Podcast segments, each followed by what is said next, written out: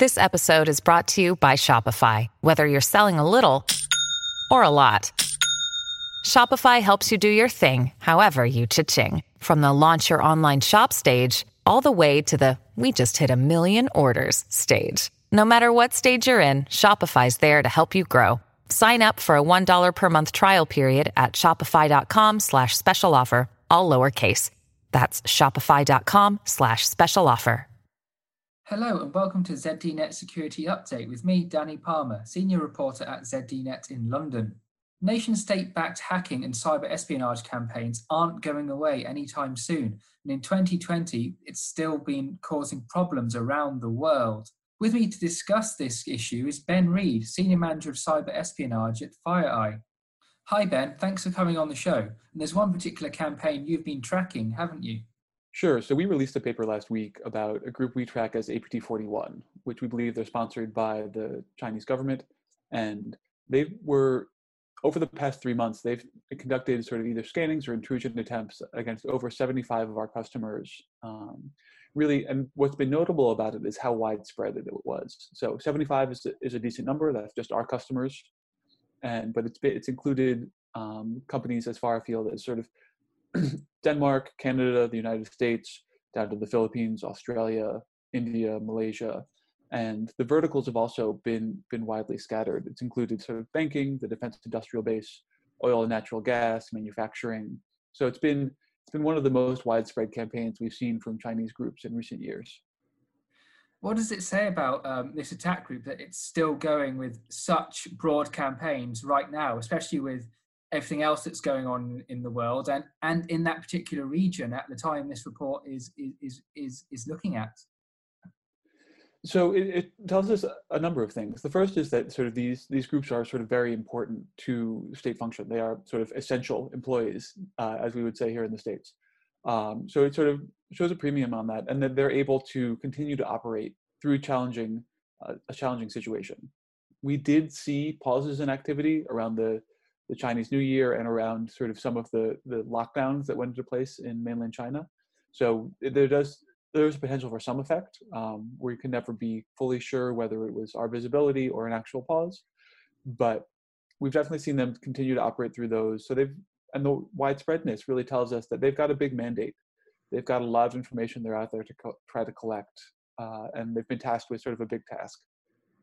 So, be it China or any of the other nations conducting this activity, it's a broad question, but what are the general aims of these campaigns when they're trying to um, conduct attacks against all of these organizations? As you mentioned, uh, this particular campaign targeted at least 75 companies in a vast array of sectors.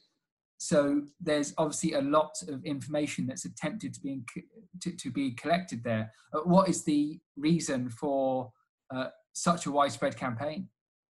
So APT 41 is one of the most interesting groups in terms of motivation because we've definitely seen them do the sort of traditional espionage stuff where they gather information for really the, the benefit of either the the Chinese government or Chinese corporations, uh, so stealing intellectual property, monitoring dissidents, uh, trying to steal information from other countries, sort of foreign ministries, things like that. But we've also seen them engage in extensive, sort of financially motivated operations. These have focused on the sort of video gaming sector. Um, they've they've sort of monetized those in a bunch of different ways, but they really they're one of the more interesting groups because they really do and do well both of these sort of financially motivated and espionage motivated operations. So I these are these operations are things that we sort of stopped or detected in their early phases. So it's hard to say exactly what the motivation was. But based on their past history, I would guess that it was this mix of espionage motivation and probably some financial motivation opportunistically thrown in. What do you think that tells us about the blurred lines between cybercriminal activity and nation state activity? Because in a lot of cases, there's the same tactics going on the use of phishing, malware, um, social engineering, so it, it, it's almost two sides of the same coin in a way, just being applied in different in different fashions. Yeah, so I mean, they, they definitely use a lot of the same same ways to get in, sort of exploit the same vulnerabilities. Everybody uses macro documents, and these are these are done because sort of computer setups. Lots of people run Windows. Lots of people run sort of Active Directory or Macintosh computers or things like that. So it's sort of there's only so many ways to, to skin a cat. So you're going to see some convergences there. But APT41 is one of the sort of exceptions that proves the rule in terms of the same group doing both. We've seen some overlaps with Russian groups where they'll be sort of primarily doing some crime stuff and then go after some things that looks like it's uh, sort of a state tasking. Um, but these are still the minority. Most of the groups generally stick on one side of it or another, even if they're using very similar techniques. Hmm. So, what do you think we can see from nation state activity uh, going forward? Uh, how has the way they've evolved in the past? What can that tell us about how they could how they could develop in future? So one of the things that we've seen, especially the Chinese groups, increasingly move to, and this, this sort of this paper shows a number of examples of this, is they're they're trying to get away from requiring human interaction. We've seen sort of a push towards leveraging vulnerabilities in web web facing applications. We saw this from a lot of the the VPN vulnerabilities that were patched last year were gone after by Iranian groups. This sort of um, the Cisco router vulnerability we think was targeted. Um, the Citrix uh, ADC here, these are all things that were, are web facing. And so we think it, it gives you a little bit more control over the process as an operator if you don't need to depend on somebody clicking a phishing email. Um, we definitely see a lot of phishing, but sort of an increasingly high mix of exploiting web web facing uh, applications. I suppose that's an advantage for the attackers because if you can take out the middleman in a being you know the person having to click a link in a phishing email, that might not always be successful. But if they can brute force um, a router or any other sort of IoT device, a common or, or, a web-facing port, that's going to give them more chance of success, isn't it?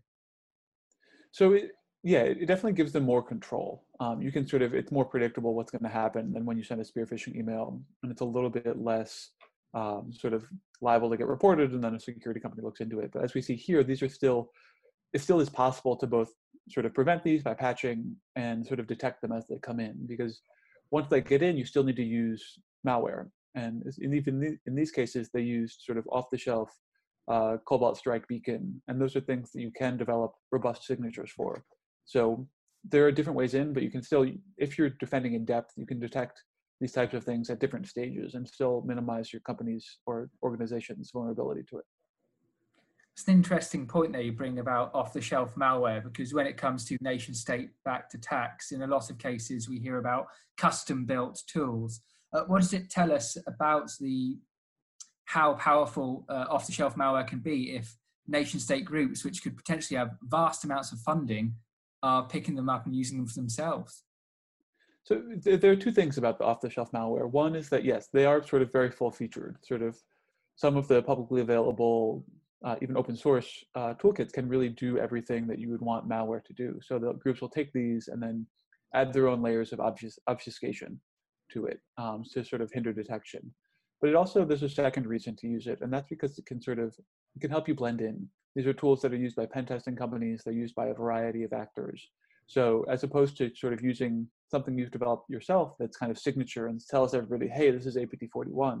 If you use an off-the-shelf tool, um, these alerts may not get investigated as thoroughly if you blend into everything else. They may be uh, may make it more difficult to attribute or track your acts, track your activity.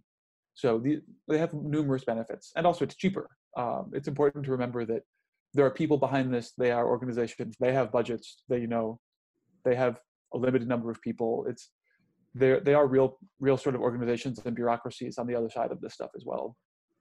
I suppose, like any organization, their efficiency is going to be key. And and as you mentioned, if they can avoid getting detected, that's obviously going to be a big advantage when you're conducting an espionage campaign. I mean, it's the reason for the campaign to exist. If you're detected, it's probably not going to be an ideal uh, end result if you're found out.